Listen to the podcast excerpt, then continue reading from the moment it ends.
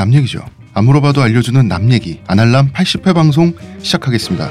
의문의 그녀 시호님, 안녕하세요. 문화평론가 이동규 대표님, 안녕하십니까. 안녕하세요. 저는 작가 홍대선입니다. 자, 드디어 80회가 됐습니다. 와 짝짝짝. 성의 없군. 효과음으로 넣어주세요. 네.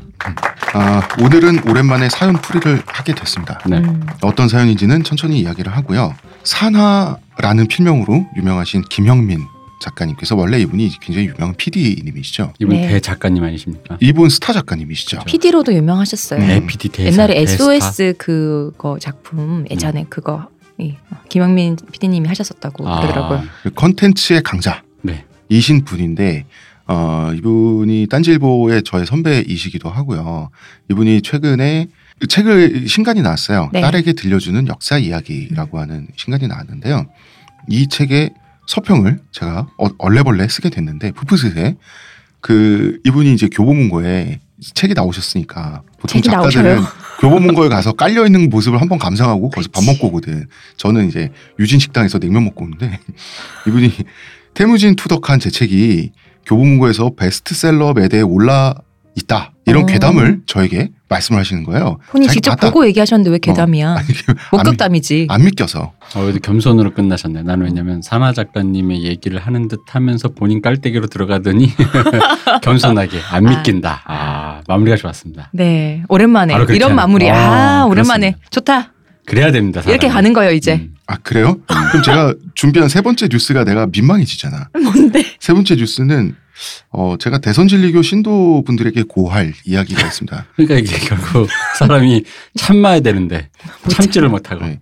홍 교주님 만세 이런 얘기가 SNS나 주변에서 들려오는 것이 좀 잦아 들어가고 있습니다. 분명히 그럴 리가 없잖아요. 그럴 리가 없지 왜냐하면 교세를 확장하고 있거든요. 네. 이 종교는 그런데 신도들은 많아지는데 들려오는 칭송의 소리가 없다라고 하는 것은 아 바로 이런 게 아닐까. 오늘 당신의 신앙- 신앙은 게으른 것이 아닌지 점검하고 반성할 때가 왔다. 뭐 이런 말씀을 드리고 싶고요. 어, 오빠 여기 목이 있다. 자, 저희는 광고 듣고 와서 오랜만에 사연을 풀어보도록 하겠습니다. 저한테서 뭐 달라진 거 느껴지지 않나? 뭐요? 아니 그내 반짝반짝? 머리에서 반짝반짝이 아니라 빽빽 흑채가 맞다 이거. 흑채는 아닙니다. 그럼 뭐 한방? 사람의 머리카락은 동물의 털이라는 거지. 그래서 동물 세포로 모근을 복원한다는 거지. 어떻게 가능합니다. 티스템 연구소의 동물줄기세포 배양액은 거짓말을 하지 않습니다.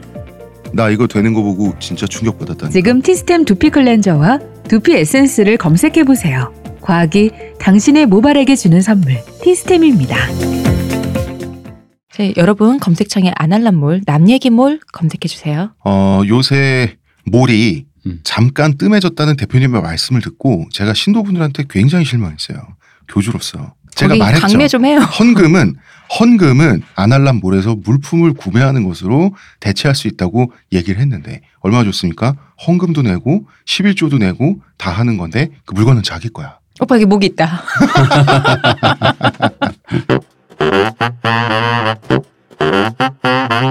첫 번째 사연인데요. 사연자분은 대학을 졸업하고 직장 생활을 하면서 업종 변경을 꿈꾸는 여자 사람이라고 합니다. 네. 지난 1년간 애청해 왔는데 메일은 처음 써봅니다. 새벽 출근길에 해겔 에피소드를 듣다가 새벽부터 해겔을 이분은 이거 왠지 좀 잘 어울리지 않나요? 그게 아침에 잠이 모자랄 때 그래놓고 열심히 씻고 출근 준비하면은 지하철 같은 데서 자고 싶잖아요. 근데 그때 또 막상 중간에 잠이 깨면 잠이 안 오잖아요. 잘 아, 거 들으면. 그렇죠. 그럴 때 이제 해결 이런 걸 들으면 잠이 오는 거지. 아 그럼 제가 문제다. 음. 저 웃는 것 때문에 깜짝깜짝 놀라신다던데. 아니 우리 옛날부터 우리 아무리 웃고 떠들어도 우리 딴은 되게 시끄러웠는데 우리 방송이 되게 조용하다 그러잖아요.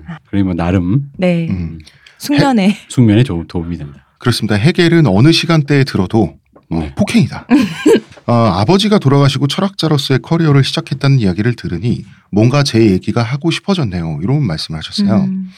사연자 부모님은 두 분 다 자신의 전공을 살린 전문직이라 그래요. 정치적으로나 종교적으로나 열린 분들은 아닌 것 같다는 게 사연자 말씀이에요.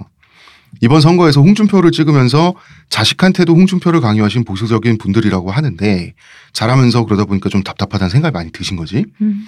지금은 더 심하게 느끼고 있다 그러고요. 당연하죠. 어른이 됐으니. 음. 어, 반면에 사연자는 4년제 문과를 나왔고 현재 일하고 싶었던 서비스업에 종사하고 있고 부모님과 같은 고소득 전문직은 아닌데 한 직장에서 오랫동안 일을 하셨던 분들이어서인지 항상 평생 직장 오래 할 수 있는 일이 좋다고 어린 시절부터 말씀을 해 오셨대요. 아이고 야 우리도 알지. 없어서 그렇지. 제가 어, 몰라서 안 하는 게 아, 아니에요. 알지 그렇지. 어. 음. 사연자가 졸업을 하고 한국에 돌아온 올해 4월부터 10월까지 일어난 직장의 변천사에 대해서 좀 창피하신데요. 음. 음. 어, 첫 직장은 경험도 부족하고 그- 그리고 사연자분이 느끼기에는 약간의 따돌림이 있었던 것 같다. 그러다 보니까 이제 스트레스가 심했는데 부모님한테 호소를 했는데도 버티라는 대답만 들었대요. 사연자는 회사에서 잘렸지만 차라리 잘 됐다는 기분이 들었다는 거지. 하지만 부모님은 어디 가서 관뒀다고 하지 말라면서 친하게 지내는 친척들한테도 이야기를 하지 말라고 하셨대. 음. 이 점에서 사연자를 좀 부끄러워 하신 듯 하대. 그런 것 같죠? 네. 음. 두 번째 직장은 급여를 주지 않아서 월, 그 급여를 너무 적게 주니까 월세 낼 돈이 없어가지고 며칠 전 본가로 돌아왔다는 거죠. 어, 밀리기도 하고 그랬나 음. 보죠. 아, 이분이 유학을 갔다 오신 모양인데 어, 진짜 헬조선에 잘 오셨네. 어, welcome. 어, 시호님 한번 welcome welcome. 네. 월급을 못 받은 것이 사연자 탓도 아닌 거.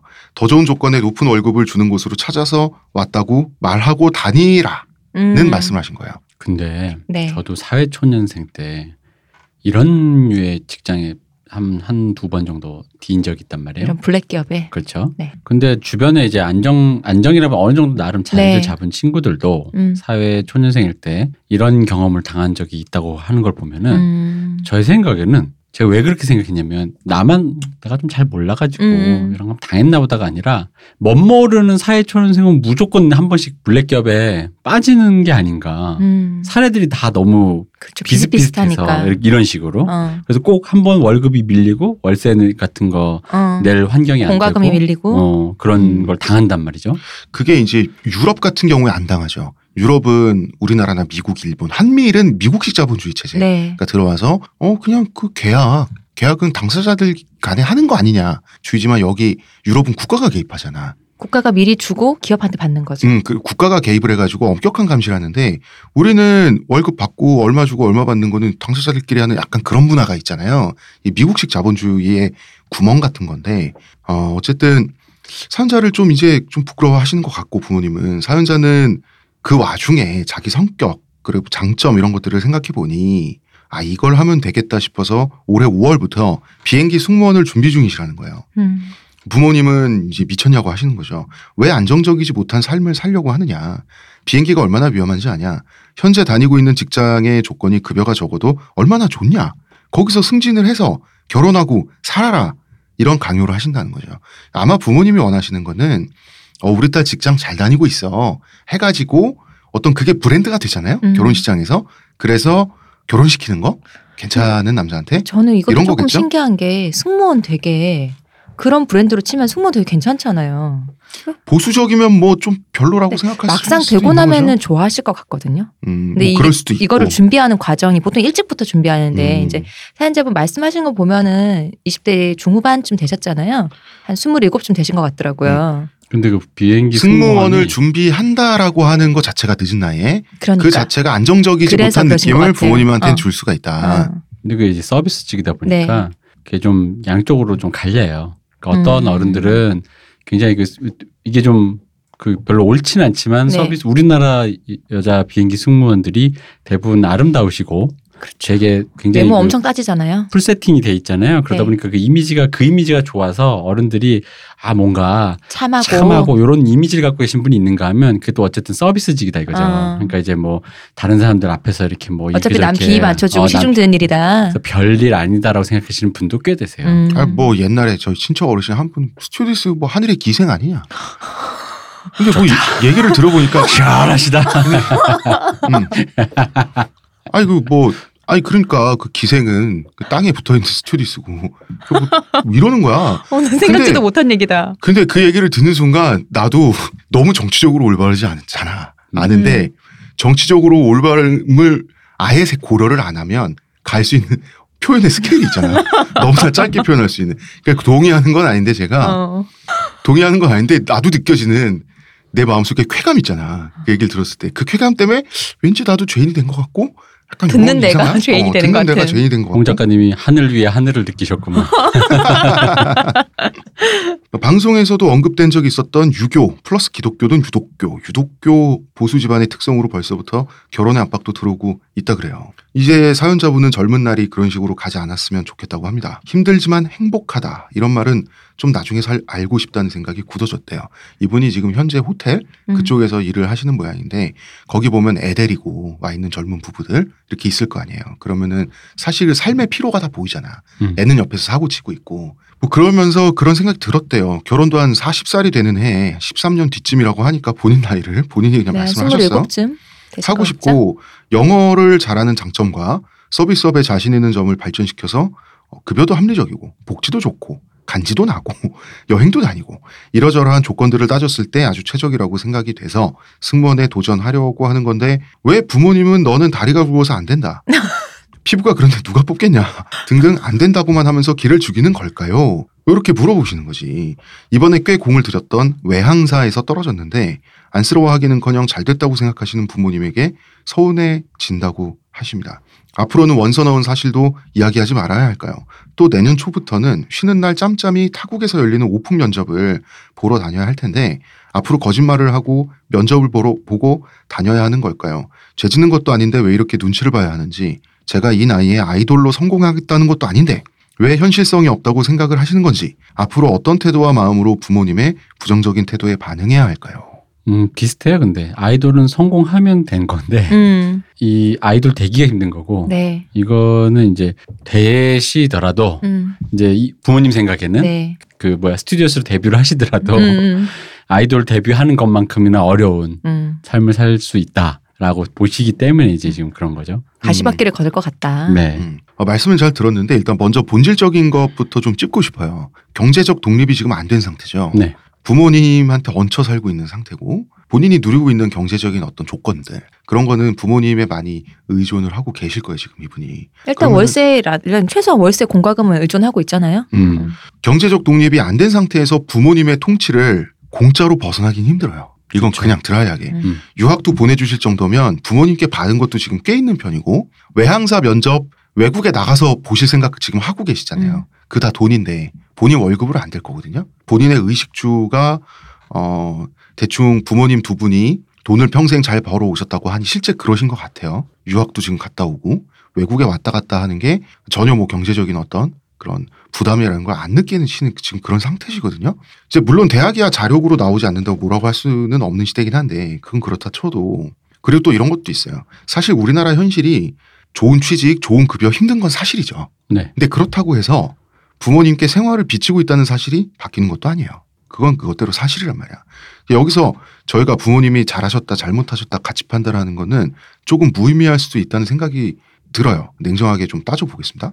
결혼 압박은 본인이 추구하는 바가 있는데 결혼 압박이라는 현실이 본인이 추구하는 바와 다르잖아요.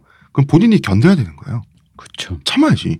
그 부모님의 정치적 지역이나 보수성은 냉정히 말해서 그분들의 자유예요. 권리고. 그 본인이 뭐라고 할 수가 없어요. 나에게 압박이 들어오니까 이런 얘기를 하시는 거죠. 그렇지. 그러니까 음. 부모님의 통치를 공짜로 벗어날 수 없다니까. 음, 음. 어, 하지만 분명한 건 있는 것 같아요. 부모님께서 사연자분을 트로피 딸? 일종의? 굳이 말하자면. 어, 말하자면 그 트로피의 기준에 어느 정도 좀 미달됐다고 생각하고 대하는 거는 분명히 같은 성인으로서 매너 있는 모습은 아닌 것 같아요. 그런데 다시 말씀드리지만 우리가 부모님을 이분의 부모님을 이 스튜디오에서 성토해봐야 바뀌시지도 않을 거고 들리지도 않으실 거고 문제 해결을 꿈꾼다면 이거는 그냥 조건이거든요. 음. 사연자가 처해 있는 환경의 조건이에요. 이건 상수죠. 날씨 같은 거야. 음. 그 세계 부모님께 경제적으로 의존하는 상황에 어, 세금이라고 볼 수 있어요. 그 세금은 자기가 어떤 부모님을 모시고 슬하에 태어났냐에 따라서 사람마다 내는 세금의 액수는 다를 건데 그 대가인 건 사실인 거예요. 그렇죠. 그건 공통된 건데 어, 딸 외모 디스를 하셨어요 부모님이. 스튜어디스 되는 거 정말 싫으신 것 같아요. 그렇죠. 뭐 할 수 있는 뭔가 그 뭐야 비토할 수 있는 모든 요소를 다 들어서 딸에게 어떤 의지를 음, 조금이라도 뭔가 꺾으려고. 어, 꺾으려고 하는 거죠. 음. 음, 부모님의 관점과 성격은 바꾸는 게 불가능하다고 본인도 예- 말씀을 하시니 그리고 또 애초에 사람은 고쳐 쓰는 가전 제품이 아니거든요. 뭐 조금씩 고쳐 쓸 수는 있는데 부모님은 더 어렵죠. 어렵지. 음. 승무원에 도전을 하시려면 어느 정도는 부모님으로부터 떨어져서 마음 편하게 도전할 수 있는 환경을 스스로 만드시거나 근데 그건 불가능하고. 그건 지금 음. 힘들죠. 음. 아니면 부모님에게 말씀을 안 하고 성실히 회사 다니는 척 연기를 하는 스트레스를 견디시거나 아니면 세금 만든다 생각하시고 부모님의 부정적인 기운을 찌뿌둥한 날씨라고 생각하고 감내하시거나 셋중 하나예요. 이거는 사연자와 사연자분이 처해 있는 환경 사이의 거래예요. 그리고 분명히 아셔야 될 게 이 환경은 부모님도 보수적이고 그런 좀 다른 집보다 폭풍과 많이 치고 번개가 치면 음. 항상 내 마음에 쿡 꽂히고 음. 그런 곳일 수 있을지 모르나 그러나 웬만한 다른 집보다는 농작물이 잘 자라는 부모님이 부자잖아요. 그런 옥토가 있다. 어, 옥토가 있는 그런 환경이고 거기서 먹고 살아 오시면서 이분이 지금까지 안정적으로 지내신 것도 사실이에요. 이것은 사연자와 환경 사이의 거래거든요. 네. 저는 제가 만약에 이런 환경이라서 아까 홍 작가님이 제시한 세 가지 중에서 고르면 저는 2번을 고를 것 같아요. 2번. 어, 그냥 음. 부모님한테는 잘 다닌 척하고 준비를 하다가 그래도 만약에 이분이 승무원이 됐잖아요. 되고 나면은 부모님이 기어코 뜯어말리진 않으실 것 같아요. 이 부모님이. 음. 되고 나면은 음, 그 중매 시장에 음. 딸 프로필 돌리시겠죠. 뜯어말릴 성격은 아, 그 정도까지는 아니실 것 같아서 그러면은 내가 사실 어차피 내가 할 계속 하실 거잖아. 안 할 거 아닌데. 아니 근데 이제 그런 건 있는 것 같아요. 네. 그러니까 그 유학까지 다녀오신 분들이 전반적으로 이제 어른들 시선에서 어떤 느낌이 좀 있냐면요. 뭐 이분 27이니까 음. 여자분 27이면 아무래도 남자분으로 치면 군대 포함한 한 30, 음, 31 정도 네. 되겠죠. 그러니까 그 무슨 얘기냐면 무언가 성과를 보여줬다고 하기에는 어른들 기준에서는 아무것도 없는 거거든요. 음. 그러기엔 너무 나이를 그러니까 많이 먹은 거지. 음. 그러다 보니까 어른들이 그런 의미에서의 조급함이 좀 계세요. 음. 우리 지금 우리나라 어른들이 또, 우리- 또 우리나라 현재 젊은이들이 사회 진출 시기가 점점 늦어지고 있고 그런 것 때문에 왜냐하면 물론 그렇게 하면 반박할 여지는 있어. 뭐냐? 내가 내 실력으로 뭐 대학을 간 걸 보여줬다라든가 음, 음, 음. 뭐 학교의 성적표를 뭐 내가 이렇게 성적을 냈다 이런데 그런 건 이제 어떤 그 부모의 이제 여건 하에서 조건부 어떤 성공이었으니까 네. 어른들이 원하는 건 이제 취업을 하고 자기가 경제적으로 독립해 나가려고 하는 그 어떤 음. 평탄한 모습 속에서 아 얘가 이제 뭔가 내가 이제 관심을 꺼도 되겠다라는 음, 음. 어떤 지점에서의 그 뭔가 일상성의 모습을 좀 보여드려야 되는데 음. 이분도 지금 27이라고 하시는데 아직 그 모습을 보신 적이 없는 거죠.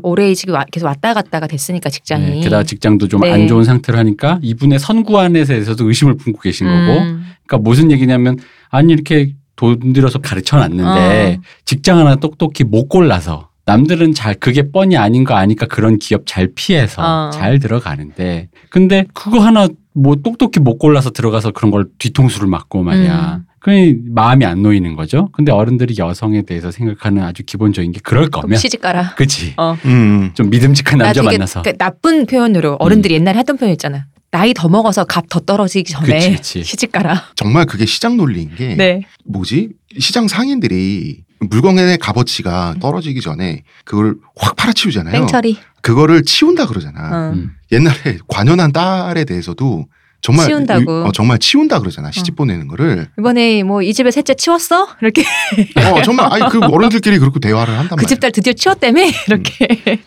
그렇죠. 그러니까 어쨌든 제 생각에 부모님이에게 세금 받는다 생각하고 그걸 계속 감내하시면서 음. 어쨌든 간에 내가 무언가 하나를 다져서 그것이 굉장히 나의 일상으로 완벽하게 사이클로 순환되는 모습을 그분들에게 어느 정도 기간 동안 인지를 시켜드리지 않으면 사실상 이거는 당분간은 피하기 힘든 그림이라고. 네. 맞아요. 지금 그리고 어, 사연자께서는 부모님한테 좀 억울한 게 있으시고 네. 부모님은 사연자 에게 좀 답답한 게 있으신데 그건 필연적인 거예요. 왜냐하면 음. 부모님의 시대와 우리 시대가 달라요. 사회 진출 시기도 늦어졌고요. 그리고 관념도 다르잖아요. 부모님은 서른이 넘어가면 결혼 시장에서 자기 딸 가치가 떨어지는 그런 걸 당연하게 여기시는 분들 가능성이 높아요. 음. 그런데 사연자는 마흔쯤에 결혼하고 싶으시다며 그렇기 때문에 가치관이 다른 거예요. 그런데 지금 사연자가 누리는 경제적인 어떤 풍요랄지 뭐지 그 조건은 부모님께서 다 읽어오신 그 세계 안에 있으니 그래서 세금이란 표현을 쓴 거예요. 음. 거래를 할 수밖에 없어요. 어느 게 맞다 틀리다를 예를 들어서 뭐 저도 젊은 사람이니 사연자 말이 다 맞고 부모님이 굉장히 고루하시네요 라고 말할 수는 있어요. 그렇다고 부모님이 바뀔 거며 그렇다고 부모님들께서 이상한 사람이에요? 그런 건 아니잖아. 나쁜 사람인가 이분이? 나쁜 사람. 어, 딸을 억압하는 나쁜 사람. 나를 외모를 후려치시며. 어. 그러니까 이게 말하는 게 이런 식으로 말해봤자 아무 허망한 얘기라니까. 음, 아우 부모님 진짜 못 되시네. 이러면서. 나쁘네요. 부모님 뭐 이래. 어디 적폐 같이 적폐. 살아. 적폐 이거. 뭐 어디야 직장 빨리 까요. 내가 지금 바로 투서넣 가지고 둘 다 잘리게 해줄게 그냥. 딸의 마음을 그냥 어. 근데 그렇게 되면 아, 스튜디오스 아. 준비를 하시기가. 당장- 지금 이 사연자께서 하실 일은 적폐청산이다. 음. 그 그게 그, 그런 말 하- 하는 의미 없다니까. 어. 청와대엔 문재인이 우리 집엔 내가. 음. 그러니까 이거는 그냥 그 삶의 조건이 그러신 거니까 나는 그냥 그렇게 그렇다고 왜냐면 나는 이분의 부모님이 네. 물론 우리가 보기에 조금 좀 답답하고 음. 뭔가 나의 지향점과 안 맞는 걸 자식에게 강요를 이렇게 하는 스트레스를 주시는 분들인 건 맞는데 다른 의미로 또 전형적이고 음. 또 아직까지는 뭐 물론 하, 저도 압니다. 그 집에서 그 어떤 그런 류의 스트레스와 그 언어 폭력을. 당하는 건 아는데 어떻게 해요? 사람 인간이 증명해야지. 증명하고 심지어 증명을 못 하더라도 그 증명을 이것 있어요. 이거 생각해야 돼요. 증명을 못 하는 상태로도 꽤 사는 걸 보여주면 어, 그렇죠. 어. 그홍 작가는 내가 되게 잘하는 거잖아. 우리의 specialist죠. 어, 어, 증명을 딱히 못 하는 것 같은데 또 어째 저라고 뭐 딱히 어. 못 벗어나는 것 같은데요. 어, 뭐 근데 그러면은 음. 어쨌든 어 안 죽고 사네. 어 어. 그게 굉장히 커요. 맞아요. 그래서 제가 그 증명을 한참 못해서 부모님이 쟤를 포기할까 말까 이런 시선으로 저를 보고 있을 때 이제 밖에 나, 만나, 나가서 여자 만나잖아요. 네. 되게 대견해 있어요. 아, 그래도 제가 연애 여자는 만나는구나. 그래도 제가 연애를 하는구나. 아유 one night 하신 줄도 모르고. 더 좋아하시지. 아 그런가? 우리 홍씨 집안에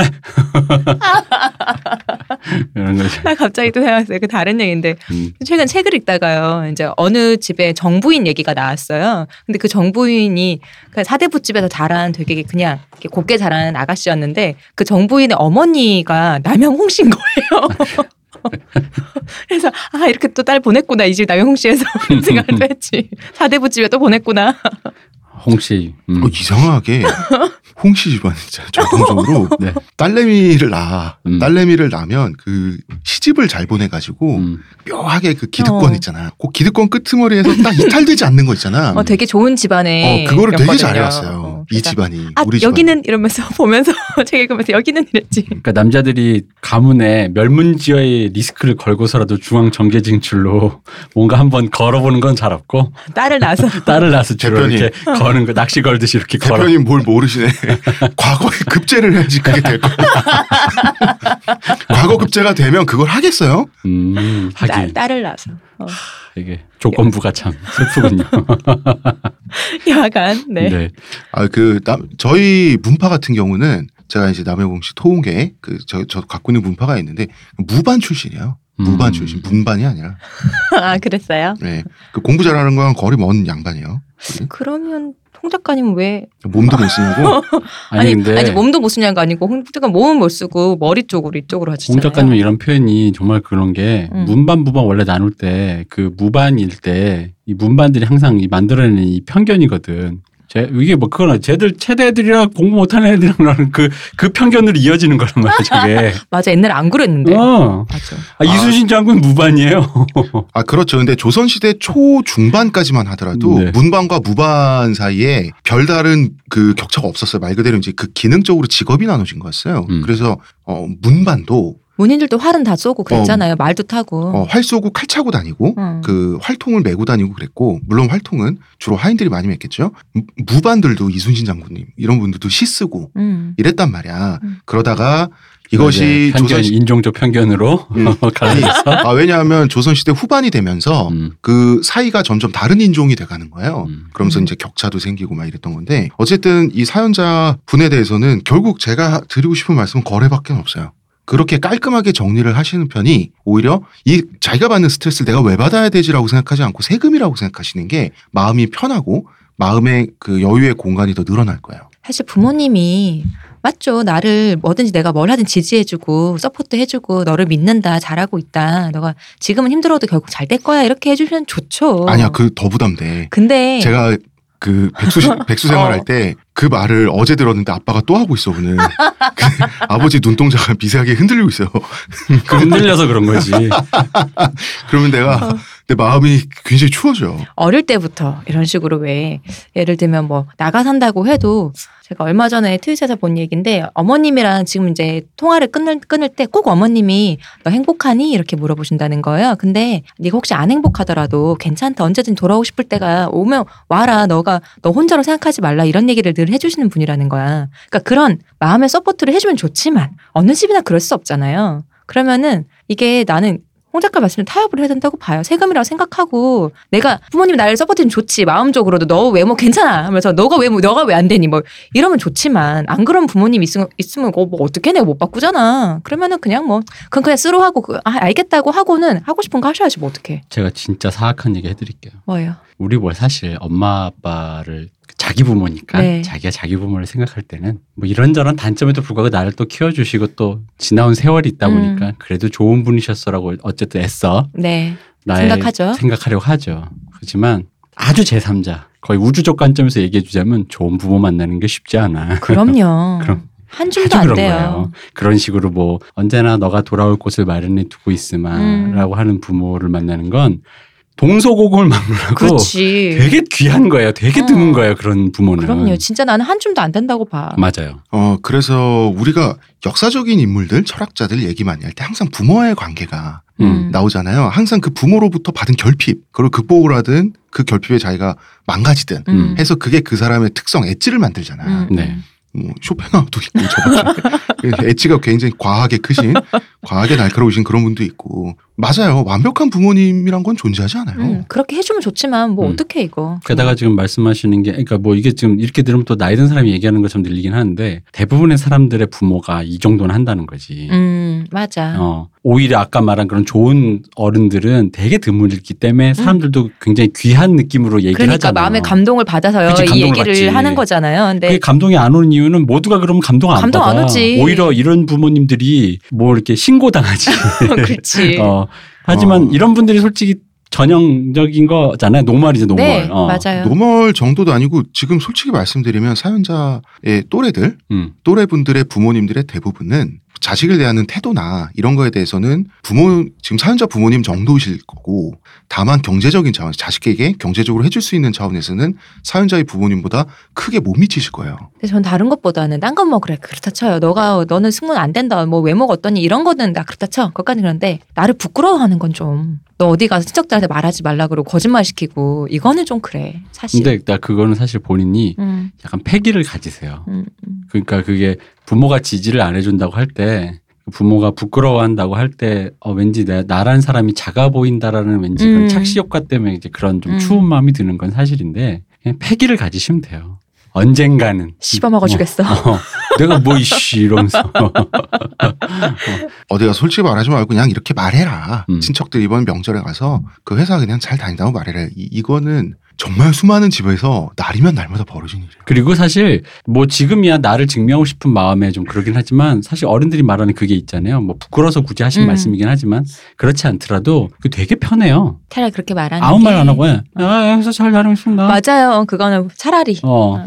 되게 편한 방법이에요. 그거. 아마 부모님의 의도에 그런 기능적인 거, 음, 그런 그렇죠. 편의성도 분명히 있을 거거든요. 그리고 또 하나는 이거는 이제 좀 그런 것 같아요. 대부분의 부모가 자기의 여건에 비추어서 뭐 당연히 애를 낳는 건 본인들의 선택이지 애가 낳아주세요라고 빈 건 아니니까 음. 그럼 이제 거기에 맞춰서 애에 대한 양육의 의무를 짐에 있어서 네. 음, 사연자분의 부모님은 굉장히 조건이 좋은 음. 음, 그러니까 부모 애를 키울 때 내가 납세해야 돼 부모가 부모로서 납세해야 되는 세금이 있다면 납세의 폭이 굉장히 크신 분이니까 음. 납세를 많이 하셨잖아. 그러니까 납세 유학도 응. 보내주셨으니까. 부양의 의무는 아주 잘 지셨다. 네, 음. 그러니까 이제 그 부분은 딱 생각을 하시고 그렇다면 뭐요 여기까지 생각을 하시면 아까 홍 작가님 말씀하신 세금 받는다 나도 낼 세금이 있다라고 생각할 게 조금 수월해지지 않을까 싶어요. 아, 왜 우리 부모님 나를 지지하지 않고 나를 왜 이해해주지 않을까라고 생각. 음. 내 생각해 봐- 거꾸로 얘기하면 나도 우리 부모님 저런 거 이해 못 하고 있잖아요.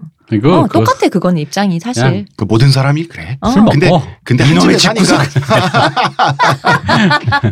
들어올 때마다 밤에다 근데 그 비주얼 제대로 만들려면 음, 옛날 시골에 있는 음, 마트 있죠. 네. 마트가야만 파는 옛날 빨간 두꺼비 있지. 음. 음. 그걸로 해야지 그게 이미지가 나오지 이놈의 집 구석할 때. 다 드시면 안 되고요. 그냥 어. 굳이 안 드셔도 돼요. 입으로 이렇게 각을 좀 해서 헹구고 몸에 술 좀 뿌리고 가면은 술, 술 대체하신 줄 알 거예요. 음. 그 부모님 방에 아마 이놈의 집 구석 하면서 술병 던지는데 그게 이슬 톡톡이고 이러면 비주얼이 안 아이. 나온단 말이야. 이게 또 깨지는 건 또 치우기도 번거로우니까 플라스틱 병을 합시다. 그럴까? 네. 부모님 침실에 아, 최고다. 오바이트 해놓고 그럼 돼. 강아지야? 아, 그럼 아, 그럼 그래야지 부모님 아니 페트병이라 그러니까 그 페트병 소주. 어, 냉장고 문 열어서 이렇게 시도 좀 하고. 그럴 수 있습니다. 그러니까 사- 뭐 그냥 서로 근데 사실 그게 좀 되게 정 없이 들리는 건 사실이야. 음. 근데 이제 그거는 그냥 그 정도는 쓰루 하실 정도에 돼야 내 생각엔 그 맞아요. 비행기 승무원 됐을 때 온갖 진상을 만날 때 도움이 되지 맞아. 않을까. 진짜 맞아. 저는 그렇게 생각합니다. 어. 저도 그렇게 생각합니다. 음. 그리고 비행기 승무원이 정도가 심할 뿐 자본주의 사회에서 노동 서비스업이라고 하는 것은 사실 어쨌든 자기 감정을 자기 월급 페이에 음. 어쨌든 황금하는 거잖아요. 네. 음. 그렇기 때문에 뭐 본인이 이미 그 서비스업에 자신이 있으신 분이기 때문에 음. 음. 어떤 뜻인지 잘 아실 것 같아요. 네. 그리고 부모님한테도 서비스 한다고 네. 세금이라고 생각하시면 된다니까요. 네. 네. 자, 이 정도 첫 번째 사연 하면 될 것 같습니다. 어, 두 번째 사연으로 한번 들어가 볼까요? 사연자분 잘 버티시기 바랍니다. 자, 저희는 광고 잠시 듣고 오겠습니다. 하루의 건강을 위해 자 아로니아 농축액을 물에 섞어 마시는 것도 귀찮다고 그런 당신을 위한 평산네이처의 새로운 야심작 하루니아 하루에 한 포 알약으로 섭취하는 아로니아 농축액입니다. 이제 건강과 함께 간편함도 챙기세요. 국내 최대 함량, 최다 판매를 자랑하는 평산네이처가 만들었습니다. 전 편한 게 제일 좋아요 하루니아 여러분 검색창에서 남 얘기몰 검색해 주세요. 자, 두 번째 사연입니다. 두 번째 사연은 제가 편집을 최소한만 하고 사연자분의 메일을 거의 그대로 읽도록 하겠습니다. 저희가 친구는 여자친구랑 2년 넘게 연애를 하고 있습니다. 혼인도 생각하고 있어서 자신의 부모님에게 여자친구를 소개시켜 준 적도 있었죠. 문제는 여자친구의 학벌이었습니다. 친구는 명문대를 졸업하고 공직을 수행 중 엘리트 관료고요. 여자친구는 지방의 사립대를 졸업한 보건교사였습니다. 참고로 친구의 어머니는 친구의 학벌에 대해 자랑스러워해서 대학 합격증을 거실에 액자로 걸어놓으신 분입니다. 아, 이거 너무 테러다. 야, 자기 아들한테. 나중에 친구가 짜증을 내자 그걸 침실벽에 붙여놓을 정도로 친구의 학벌을 자랑스러워하십니다. 그런데 정말 막장 드라마 같은 상황이 벌어졌습니다. 그 대학 거기가 어디냐? 보건교사 그거 간호조무사보다 못한 애들이 하는 거 아니냐? 이라고 어머니 말씀하시는 그렇게 친구는 어머니가 그렇게 싸우 다투다가 어떤 어느 날 너 왜 고등학교 때 왜 이렇게 공부를 안 했냐? 너 보건교사도 시험도 1년도 안 돼서 붙은 건 머리 좋잖아. 심지어 너네 오빠는 고, 고대 다니잖아. 라고 물어본 적이 있다고 하더군요. 그러자 여자친구는 나는 사교육이란 걸 거의 못 받았다. 짧게 짧게 받았을 때는 성적이 괜찮았는데 결국 그만두게 되었다. 라고 대답을 했다더군요. 하필 그 여자친구 분이 저랑 동양이라서 경상도 내에 같은 시라고 자, 하십니다. 경상도 나왔습니다. 네, 경상도 어떤 시라고 하십니다. 시인데요, 시. 네. 시예요. 어. 음. 동양이라서 그 여자친구분 본가의 위치를 듣자마자 저는 이해했습니다. 아, 예. 저도 이해했습니다. 흠. 그 집에서 오빠에게 오른하기로 한 것을요. 잘 사는 동네가 아니었거든요. 전 그 친구에게 이렇게 대답을 했습니다. 남자 입장에서 혼인은 세 가지를 현실적으로 고려할 것 같다. 피시함은 배제하고 말을 하자. 첫 번째, 당사자 간 행복. 두 번째, 남편에게 부인의 트로피로서의 가치. 세 번째, 남편의 부모님에게 며느리가 트로피로서의 가치. 첫 번째는 당사자 간 행복을 고려한다면 성격도 맞고 지성도 되는 분이시다. 그 여자친구분이. 네. 두 번째는 신경이 안 쓰인다는 것은 거짓말이겠지만 이것이 너에게 중요한 문제는 아니라고 뭐 본다. 이미 문제 없이 사귀고 있으니까 네, 너무 두 좋다고 분은. 하니까요. 음. 세 번째는 부모님 입장에서 명문대 나온 아들의 부인감으로 특히 자신의 트로피로서의 며느리감으로는 부적합하다고 생각하실 것이다. 현재 문제는 이 세 번째. 이로 인해서 너의 여자친구는 잠시 고된 시집살이를 할 것이다. 옳지 않지만 여기서부터는 농담조로 얘기했습니다. 경상도에서는 여자를 이미 잠재적 며느리로 키우기 때문에 결국 너의 여자친구분도 그걸 함께 극복할 체력이 있다. 저는 사실 이 부분에서 웃음이 안 나왔어요. 왜? 진짜야? 진짜로 웃음이 안 나왔어요. 어, 음. 좀 이따 얘기할게요. 면역 체계 같은 건가요? 그런가? 아니, 내 일종의? 진짜 좀 이따 얘기해. 나 진짜 웃음이 안 났어요. 너희 부모님도 그 인성이 반할 것이고 시집살이를 버텨낼 내성도 강하다. 너는 그러, 너는 그걸 방관하지 말고 점차 개선시켜 나가야 한다. 이런 대답이 옳지 않지만 전 이렇게 대답을 했습니다. 이동규 대표님, 특히 시호님의 의견을 듣고 싶습니다. 저도 비슷한 경우를 겪어서 이런 고민을 하게 되네요. 제가 너무 좋아해서 몇 년 사귄 여자친구가 있었죠. 생각도 비슷했고요. 말도 정말 잘 통했죠. 저도 이 친구랑 비슷한 걱정을 했습니다. 여자친구가 지방 사립대 출신이었거든요. 어느 순간 사람은 사랑하는데 결혼할 수 있을까? 여자친구의 학벌을 부끄럽게 여기기 시작했거든요. 이 사람과 헤어지고 나서 미국의 아이비리그 출신 여성과 사귀었습니다. 제가 원하는 트로피로서 여자친구로는 최적이었지만 매일 싸우다가 결국 헤어졌습니다. 너무 성격이나 생각이 달랐거든요. 가령 저는 기부 입학제에 대해서 세상은 다원적 정의가 있으며 기부 입학제는 교육의 가치 및 정의에 자본이 침식하는 것이다 라고 말을 하면 이분은 우리나라 대학의 수준이 떨어지는 것은 기부 입학을 안 하는 것이다. 등록금 올리고 기부 입학 받아서 대학의 수준을 올려야 한다라고 대답을 하고요. 이분 음서제를 지지하시는 분. 제가 소외계층 장학금에 대해서 사실상 대학은 학업을 하는 것이고 소외계층은 등록금을 버느라 사실상 수업을 받지 못하고 있다. 학업을 권장하는 장학금 표창 수상의 명예로 대체할 수 있다. 라고 말을 하면 저런 소외계층 사람들은 공부 열심히 안 하고 장학금 받았다며 자소서에 써서 취업에 악용할 것이다. 이런 식으로 반박을 했었죠. 이 무슨 두 분의 말씀이 이게 하는 대화가 진짜. 어. 이런 식으로 매번 싸우다 정말 생각이 달라서 못 살겠다고 헤어지자고 하자 그 여자친구분이 이렇게 대답하더군요. 너는 경상도 출신이라서 여자가 남자에게 반박하는 것을 싫어하는 것이다. 여자가 남자랑 다른 생각을 하는 것을 못 참는 것이다. 너는 내가 여자라서 그렇게 싫어하는 거 아니냐. 제가 친구에게 조언해준 너랑 여자친구 간의 행복이 중요하다는 대답이 전 여자친구와의 연애가 원인이 된 성찰의 결과일까요? 아니면 전 여자친구가 지적한 제 안의 가부장주의의 잔재일까요? 만약 후자라면 저의 부족한 젠더 감수성에 대한 개선 방향은 어떤 것일까요? 이게 질문이 너무 많아서 하나하나 풀어야겠네요. 하나하나. 하나 하나 네. 풀어야 되는데 어 일단 굉장히 풍성한 구성의 네. 헬조선 종합 선물 세트다. 아주 그 풍요로운 구성의 사연이었고 솔직하시기까지 하셔가지고 네. 내용 자체가 굉장히 재밌어요. 그리고 경상도 남자의 보수성을 비판하는 신자유주의 여자친구라는 특이 캐릭터도 등장을 했고요. 어, 짱이다. 네.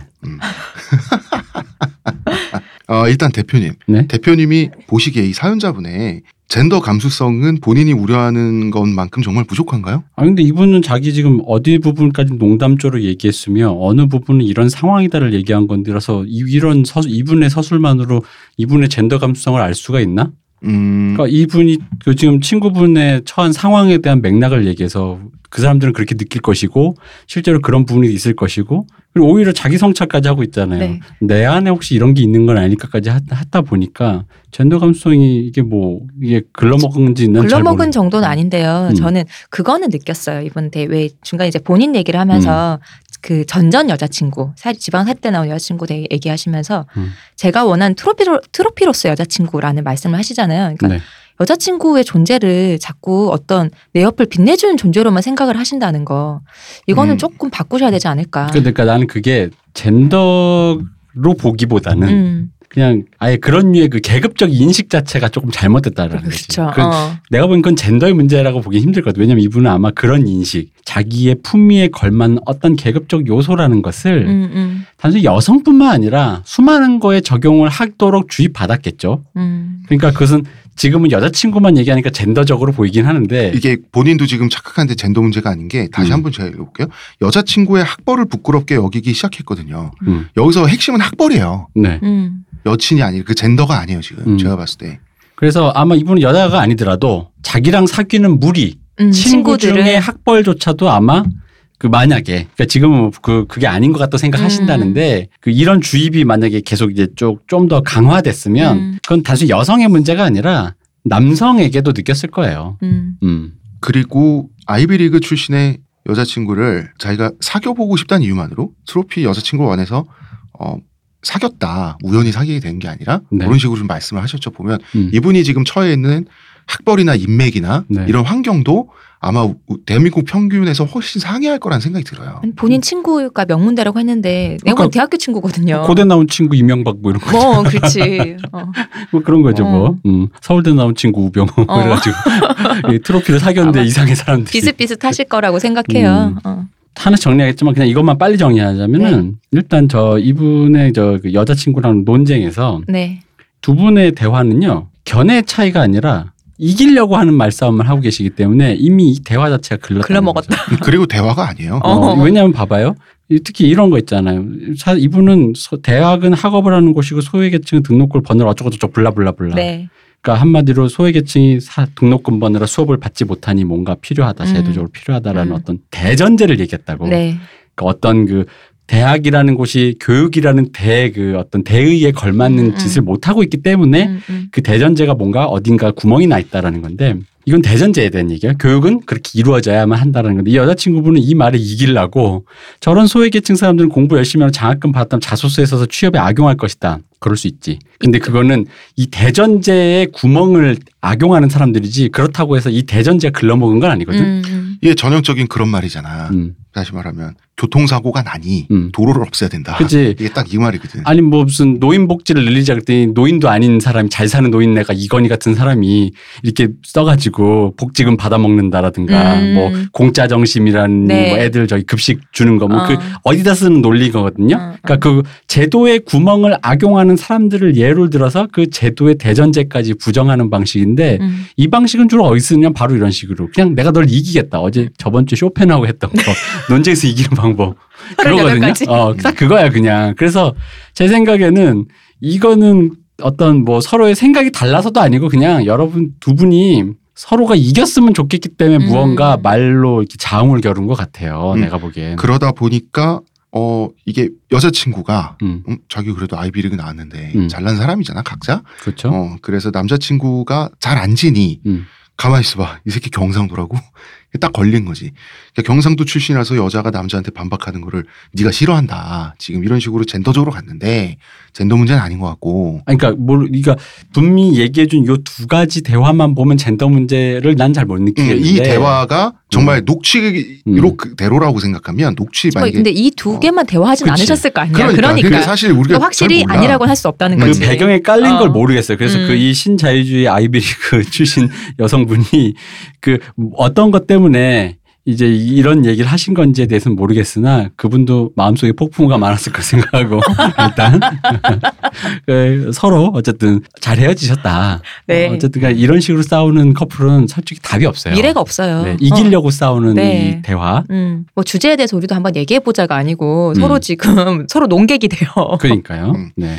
전전 여친이 있고 전 여친이 있어요. 네, 지방 사립대 출신의 전전 여친이 있고 네. 네. 아이비리그 출신의 전 여친이 있는데 이 두 여성분과의 연애가 원인이 된 성찰이 있다면 음. 뭐가 있을까? 제가 이분이 친구한테 했던 말에 대해서 음.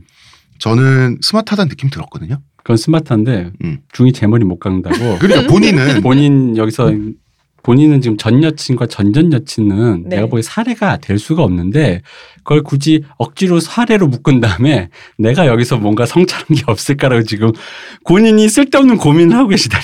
음, 예를 들어서 이런 거죠. 이게 도박에서 쓰는 말인데 네.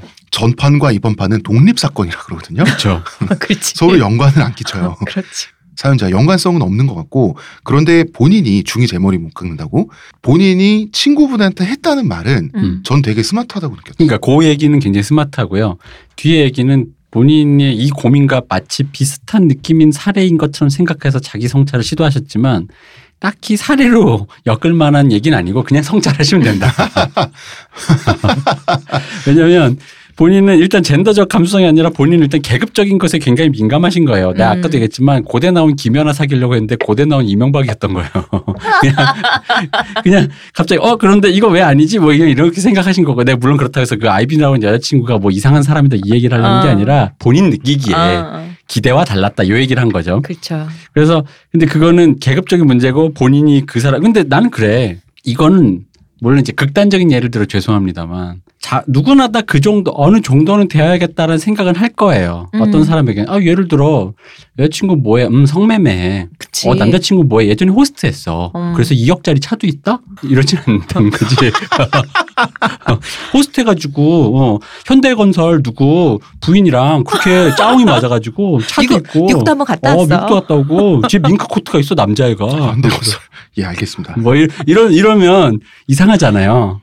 그러니까 누구나 다 그렇게 따지면은 자기 기준에 맞는 뭐는 있단 말이에요. 그렇지. 뭐 예를 들면 나는 이제 대학 나왔는데 친구가 어, 음. 남자친구는 학교 어디 나왔어? 이거 내 남자친구 학교 안 나왔어. 한글도 잘 못 읽어. 이거는 아니잖아. 그렇지. 어. 그것도 기준이에요. 기준이 어. 있어요. 누구한테나 그러니까, 기준은 어. 있어요. 그러니까 누구한테나 기준이 있기 때문에 본인이 오히려 기준을 의식해서 문제라는 거지. 기준을 의식 안 하고 내가 그렇다고 해서 그러니까 그게 잘못했다 옳지 않다라는 건 물론 이제 늘 얘기 정도가 있다 보니 네. 뭐 물론 뭐 이렇게 음. 모든 것에서 다 리버럴하라 이런 얘기는 아니지만 음. 그러니까 굳이 그걸 의식하지 마시라는 거죠.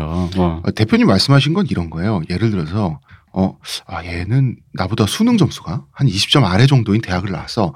이걸 계속 생각하고 있으면 음. 사람이 이상해진다는 거야. 그러니까 근데 요런 그 어느 정도 급의 무리들의 사람들이 늘 사람들이 그걸로 계측하고 만나고 이렇게 배제하고 그런다 보니까 그 사람 나 솔직히 말하면 같아. 사람 만날 준비가 안 돼 있다니까. 어. 사람을 먼저 만나서 사람을 만나는 게 어. 아니고요. 그 그치. 사람의 간판으로 만나고 그 계세요. 앞에 이걸 이제 에반게론식으로 앞에 걸려 있는 에이티 필드만 잔뜩 보는 거야. 어. 이렇게. 내가 어떤 사람을 만나서 교류를 하고 있는데 이 사람이 너무 무식하고 그 무식함 때문에 내가 좀 짜증이 났어. 음. 음. 좀 어느 정도 내가 정당하게 좀 화가 났어. 음. 생각해 보니까 얘가 어, 너무 근본이 없는 거야. 뭐 학벌이 됐든 집안이 됐든. 음. 그럼 그때 의식할 수는 있어요. 음. 그죠? 어. 그, 그, 런 기준으로서의 기준을 대표님이랑 시우님 음. 말씀하신 건데 딱 만나자마자 사람 삐삐삐삐 스카우트로 계측한 다음에 인맥모, 집안모, 음. 학벌모 해가지고 대충 75점 정도의 인간이군. 그러니까 이러면서 살면 그게 틀렸다는 거지. 자기가 이상해진다고 음. 자기 자신이. 그 그런 상황이 되면은 나는 이거 본인이 자꾸 그걸 자꾸 뛰어넘기 때문에 그런 조건을 오히려 앞에 놓고 음. 자꾸 그걸 뛰어넘으시려 하는 건지도 음, 모르겠지만 그냥 사람 만나면 되고 만약에 그럼에도 못 뛰어넘겠다 안 만나면 된다니까 본인이 그런 부분에서 리버럴하지 않다라는 거에 음. 죄, 죄책감을 느끼지 마시고 안 만나시면 돼요 그런 사람을 음, 음. 어. 맞게 만나면 되지. 맞게 만나세요. 어. 이게 지금 대표님 말씀하신 게 똘레랑스의 개념이에요. 음, 그래서 인내하라 그러잖아. 음. 뭐냐면 내가 나는 게이가 너무 싫어. 음. 그 감정 자체도 잘못됐다라고 똘레랑스 개념이 말하지 않거든요. 그렇기 때문에 근데 발화하지 말라고. 음. 나는 게이가 싫어. 이런 말을 하지 말고 가만히 참고 있는 상태. 그게 똘레랑스잖아요.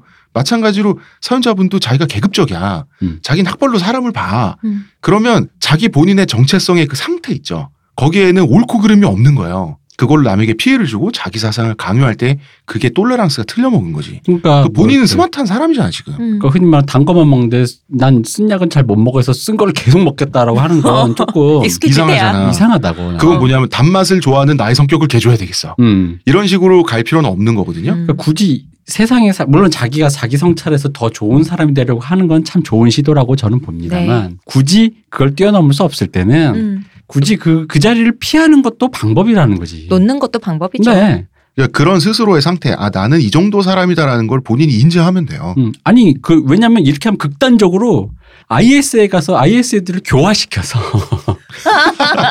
걔들과 결혼해서 어 그들의 애를 낳아서 굉장히 진보적으로 키우면 돼요. 그죠? 지금, 지금 당장 직업을 버리고 어. IS를 가는 거야. 그래가지고 교화시켜. 여자가 없잖아. 남자는 결혼해 그럼 가지고. 아, 입양하면 되지. 어, 뭐 뭐든지 해 어쨌든. 해서 세계 시민에 걸맞는 진보적인 시민으로 그거 하면 되지. 그러니까 이거에 저 이게 뭐냐면 그 기독교 신앙을 갖게 해서. 아, 뭐, 그게 기독교식으로 얘기하면 그런 안락한 곳에서 신앙하지 말고 개척교회 목사 나가. 저 그렇지. 아프간 저런 데 가서 뭐 복음 이, 이런 얘기랑 똑같은 거예요. 어. 그러니까 왜 고행하지 않아? 어. 예, 그렇죠. 근데 샘물교회 문제는 목사 본인이 아니라 어, 그렇죠. 신도들을 보내는 보내서. 문제가. 그러니까 왜 고행하지 않아? 왜 진짜 그거에 뛰어들지 않아? 그러니까 이게 강화되면 뭐가 되냐면 이제 우리 좀 이따 얘기할 전공투처럼 네.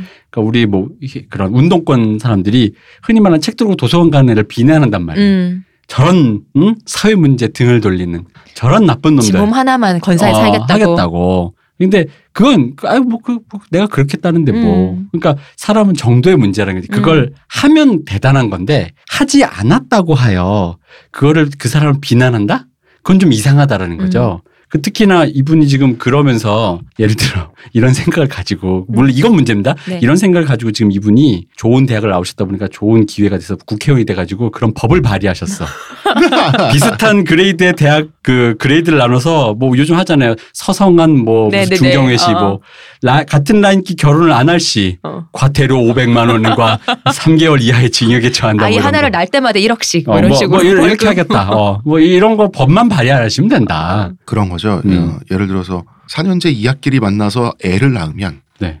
벌금을 내야 되고 아니지. 급이 애- 안 맞게 맞아요. 맞아요. 애라도 근데 애 낳으면 면제해 주는 걸로 하자 요즘에는. 아 그런가. 어, 요즘은 저출산 시대니까. 아, 뭐 그런 식으로 네. 어, 완전히 말도 안 되는 지금 옛날에 동성동본 많이. 음.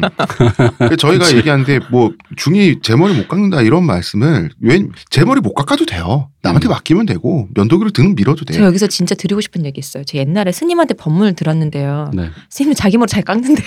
실제로는. 아 제- 그래? 죄송해요. 어. 어, 수사구나. 어, 수사래요, 아, 그냥. 수사겠지. 내가 다 민다면서 스님이 그랬어요. 이렇게 오래된 고민이 하나 또 해결되었다. 네, 해결됐어요. 아 그게 나 이미지 때문에 그런 걸로 알고 있어요. 어, 아기 때 할머니한테 억지로 끌려가갖고 법문을 음. 듣는데 그 스님이 유머도 섞어가면서 얘기하시는데 음. 중이 제 머리 깎는다면서. 사연자께서 사연자 자기 본인의 친구분에게 말했던 마지막 솔루션? 음, 그러니까 앞에 얘기를 일단 뒷 네. 얘기는 우리가 얘기했으니까 앞에 얘기를 일단 돌아가서 어, 돌아가서 이 솔루션. 이로 인해 너 여자친구는 잠시 고된 시집살이를 할 건데 그런데 여자친구분도 그걸 함께 극복할 체력이 있다면 그러면은 한번 버텨보고 그리고 와이프가 버티는 걸 방관하지 말고 너는 점차 개선시켜 나가야 된다. 이게 솔루션이에요. 음, 그렇죠. 어, 이게 근데- 맞아요. 어, 그건 맞, 버- 계산해야 되는 얘기 맞는데 잠시는 아닐 수도 있어요. 그건 아, 아셔야 그럼. 돼요. 아, 평생일 수 아까 있어요. 말했던 좀 그 안 좋은 느낌 그게 그러니까 시어머님의 어머님의 이거인 그- 거죠. 어머니 아니에요. 그 며느리로 키워진다는 그 얘기. 음. 근데 이건 경상도뿐 아니라요. 생각해 보면 많은 여자들이 그렇게 키워지는 것 같아요. 하나의 주체, 주체적인 어떤 사람으로서 몫을 하는 하나의 사람이 아니고요. 딸들은 보통 며느리로서 남의 집 보내는 사람으로서 키워진다는 생각이 들더라고요. 이분의 얘기를 듣고 났더니 예전에 예전에 왜 대표님이 그런 얘기 한번 하신 적 있잖아요. 그 여자는 한 사람의 몫으로 생각하지 않는다. 왜뭐 의사 하려고 하는데 왜 안 시키냐 뭐 이런 얘기를 했을 때 그렇기 때문에 안 한다라고 했잖아요. 그거랑 좀 비슷하다고. 어차피 왜 옛날엔 그런 얘기 진짜 많이 했죠. 요즘은 좀 덜하지만 딸은 어차피 결혼해서 시집 가면 그만인데 남의 집 식구인데 뭐하러 돈 들여 뭐하러 신경 써라는 거. 그런 점이 이미 키울 때 좀 남의 집에 보내는 사람으로서 좀 그렇게 키운다는 거지. 누군가의 며느리로서를 키우는 거지 내 딸로서 하나의 주체적인 사람으로 키우지 않는다는 거지. 그러니까 나는 그나 웃음이 안 나도 왜냐하면 생각해 보면 내 친구들 당하고 나도 당했던 얘기- 얘기더라고 그게. 그러니까 나는 서울서 살아서 음. 이런 얘기를 시호님한테 들었을 때 근데 아니야 서울 살아서 아니야 서울 여자들도 당해요 이거는. 난 어. 정말 싶었어. 음. 근데 진짜로 그런 생각이 들더라고요. 그러니까 어릴 때 왜 부모님이 그냥 흘러가는 얘기처럼 나한테 했던 얘기 들어 생각을 떠올려 보면은 맞아 이거는 남의 집 보내는 사람이니까 이렇게 키웠구나라는 생각이 들더라고요. 그래서 나 웃음이 안 났어요. 이 글을 읽고 이 사연자 분이 그거를 한 번에 통찰하고 있다는 점에서 대단하시다고 생각합니다. 보통 음. 남자들이 이런 생각 잘 못하는데. 아마 어떻게가 되게 중요할 것 같은데 음. 그 어떻게 관련해서 어 아마 한 40, 요즘 장수 시대라서 네. 그 시집 고된 시집살을 한한 4, 40 년? 50년, 4, 50년 하실 거라는 거. 어 근데 뭐그 그 정도까지를 디테일하게 제가 늘 얘기하잖아요. 디테일하게 상정해놓고. 그 고민을 해서 가부를 따져야지. 음. 지금 이렇게만 말씀하시면 이분의 말씀은 마, 스마트하긴 하지만 음, 실생활에 적용이 안 된다. 약간 희망이 희망적이거든. 음. 근데 내 기준에선 나는 희망적이지 않기 때문에 지금 한 4, 50년은 봐야 된다 음, 이거. 그리고 이 시나리오대로 안 된다. 음. 일단 뭐 결혼부터가 난관이겠지만 결혼을 한다고 쳐도 음. 고된 시집살이 잠깐 안 돼요. 어, 야, 봐봐요. 제가 다시 어, 한번 평생일 읽어볼게요. 거예요. 결국 여자친구분도 그걸 함께 극복할 체력이 있- 음. 모르는 거예요. 체력이 얼만큼 있을지. 음. 너희 부모님도 그 인성에 반할 것이다. 모르는 거예요. 모르는 거예요. 넌 그걸 방관하지 않고 점차 개선시켜 나가야 한다. 이게 해결의 역사 발전 아닙니까? 그리고 이게- 나갈 체력이 이 친구분이 될까? 이것도 모르는 어, 거잖아. 모르는 거 아무것도 어. 모르는 거. 그리고 부모님이 인성에 반할 것이다라는 거에 나는 부정적인 나도 게 부정적이에요. 미운 애가 하면 다 미워. 어. 우리 아들이랑 결혼했으면 저건 당연히 음. 해야지라고 되지 그게.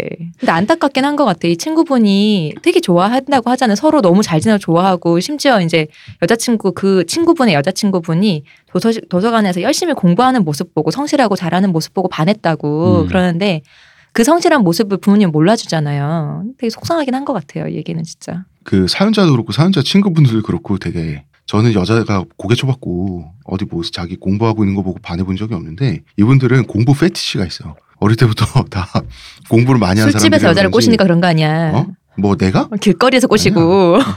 아니 뭐 아닌 건 아닌데 알겠습니다. 볼펜을 쥐고 있는 그녀의 가녀린 흰 손가락이라든가. 그렇죠. 음. 귀 뒤로 넘기는 그 머리카락이라든가. 그렇죠. 이렇게 머리가 흘러내리는 걸 방지하기 위해 묶었을 포니테일로 때그 묶었더니 목덜미. 아 그런 거지. 음. 나는 도서관에서 모든 건 성욕이야.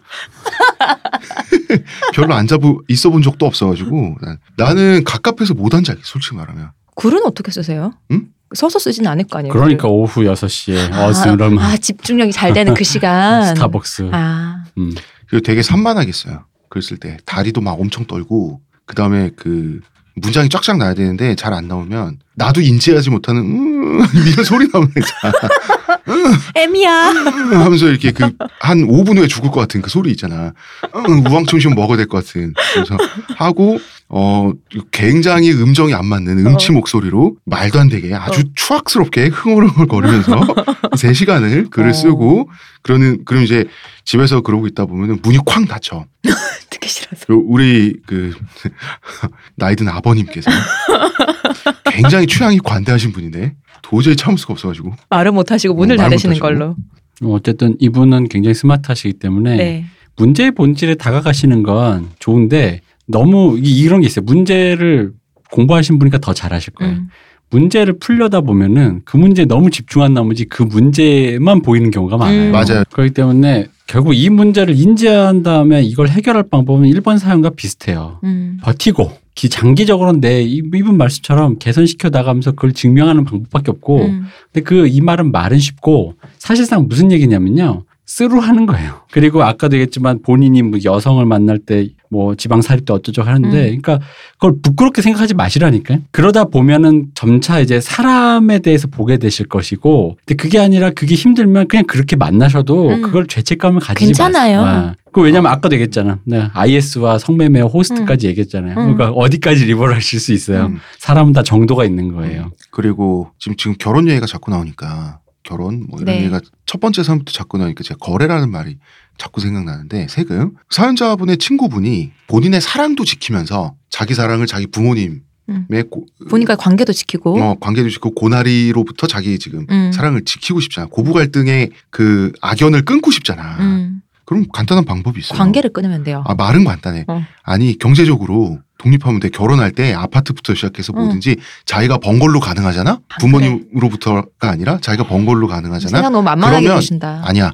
그러면 관계가 크게 달라져요. 아, 그럴 잘, 수밖에 모르, 없어요. 잘 모르시는구나. 잘 모르시네. 안 음. 그래. 정도의 차이는 있지. 어. 그러나 그렇지 않아. 내가 그래요? 키워놓은 내 어. 아들 이렇게 느끼 이렇게 가장 내, 큰 자원을 데려갔잖아. 내가 이렇게 오케이. 표현해 줄까? 아이고 집이라도 샀으면 진짜 완전 요런 말도 또 나와. 음. 오케이. 그러면은 그냥 결혼하실 때 부모한테 받을 거 다 받고 관계를 어차피 그럴 끊으세요. 거라면 어, 음. 어차피 그럴 거라면 아 맞다. 그리고 요거 하나 제가 아까 말하다가 뭐그 음. 지방살이 때뭐 네. 이런 걸 생각하시면서 부끄러워하시는 본인의 모습 때문에 그럴 거면 그냥 만나라는데 네. 그러니까 내가 왜 그런 얘기를 하냐면 그게 이제 뭐 굳이 대의적으로 말하면 그런 마음이 없는 순수한 마음의 상태가 제일 좋죠. 아름다, 아름다운 거지. 사람이 어떻게 그래? 근데 중요한 건 사람을 지방살때 출신이라 부끄럽거나 뭐가 약간 마음에 걸리는 게 있으면 그냥 만나도 좋은데 중요한 건 그거지. 그러니까 그 사람을 도구처럼 그렇게 본인이 사람을 사용하거나 그 사람을 그런 식으로 스카우트를 해서 그 사람의 용도를 그 사람의 본질에 다가가지도 않았으면서 미리 파악하고 미리 미리 용처를 생각하는 그러지만 않으면 된다는 거지. 즉 사람을 도구화하지만 않으면 돼요.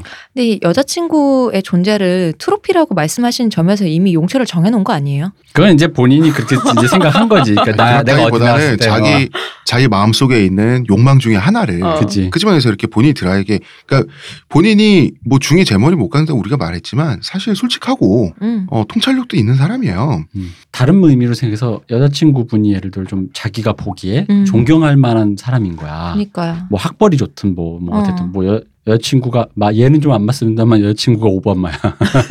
근데 어쨌든 존경하고 싶잖아요. 그 첫 번째 당선될 때 오바마. 어, 어, 뭐 어쨌든 아름다울 때. 음, 그 오바마. 느낌인 거지. 그런 느낌으로 어. 오바마가 여자친구가 김연아야 존경하잖아요. 그런 느낌을 들 수 있는 사람이면 좋지. 좋은 거 누 그게 왜 싫어? 음. 넌 그거 싫은 사람이 어디 있어? 근데 그런 느낌이 꼭 명문대를 나오지 않아도 많단 말이지. 그러니까 이제 학벌은 그 사람의 스펙 그 정도 수준이 네. 됐든 뭐가 됐든 그걸 구성하는 요소 중에 하나인데. 요소 중에 하나인데 근데 그게 내 마음에 불편함을 끼치면 어. 그럼 어쩔 수 없다는 거지. 근데 다른 거랑 똑같죠. 외모랑 똑같잖아요. 맞아. 만약에 나는 제가 만약에 아 나는 남자가 무조건 190 이상이어야 돼. 나 음. 190 이하 나 못 만나. 다 loser. 어, 다 loser야. 음. loser, loser론. 그러면은 그것도 하나잖아요. 그럼요. 어, 근데 어떤 남자 만나 너무 좋아. 이 사람 뭐 너무 뭐 학벌도 좋고 뭐 다 좋아. 나도 너무 좋아하고 난 너무 잘해주고 뭐 시범도 좋고 다 좋아. 근데 190이 안 되는 거야. 189인 거야. 그리고 1m가 180. 안 돼. 뭐, 뭐라고? 어, 30. 30은 30cm. 지금 그막 태어났을 때잖아. 그냥 그렇게 해보자고. 30cm. 아니야, 그러면 일단 나랑 너무 눈- 사랑해. 나랑 눈높이 똑같, 똑같 다고 쳐 그냥. 음. 어, 내가 힐을 신지 않은 상태에서 음. 나랑 눈높이 똑같다고 쳐요. 그런데 하좋은데 그, 난 도저히 안 되겠어. 이럴 수 있잖아요, 사람이. 그 똑같다고 봐요, 저는. 그건 어떤 요소 중에 하나니까. 그걸로 도구화만 안 하면 돼. 음. 그 사람이 어쩌고 저쩌고만 안 음. 하면 돼. 남한테까지 야 그래서 써먹겠냐 뭐 이런 식으로 고나리도 안 하고 음. 그러면 돼요. 그러니까 싫은 건 싫은 거예요. 음, 싫은 건 싫은 음. 거야. 싫은 건 싫은 거고 그건 본인의 한계예요. 그리고 왜 이런 얘기를 하냐면 사랑이 의도대로 안 되잖아요. 네. 사랑이라는 감정이 주로 해프닝이잖아요. 네. 사고 그- 같은 거잖아. 어, 해프닝이 생겼을 때 해프닝이 생긴 후에 사후적으로 조립해 보니 음. 내가 딱히 별로 마음에 안 들거나 나의 뭔가 마음에 걸리는 요소를 상대방이 갖고 있을 때 지금 이런 고민이 나오는 거잖아요. 아니, 그러니까 마음의 폭풍우를 어. 더 많이 지고 가시면서 뭔가 더 좋은 사람이 되는 건 좋은데 네. 제 생각에는 그러니까 그게 남에게 피해를 끼치지 않는 선에서 굳이 그렇게까지 할 필요가 있는가라는 음. 문제인 거죠. 음. 오히려 이분이 결혼하신 다음에 아들을 낳았을 때 지금 야 며느리가 들어오래가 지방 사립대 이런 것만 안 하시면 된다. 음. 이 친구분의 부모님처럼만 안 하시면 된다 이거죠. 음, 맞아요. 본인은 그런 사람을 만나더라도 어, 그 성찰을 하지 않는 습관을 가진 사람의 문제는 자기 기분이 다 맞아야 돼. 자기가 다 맞아야 돼. 음. 반면에 성찰을 해야만 되나?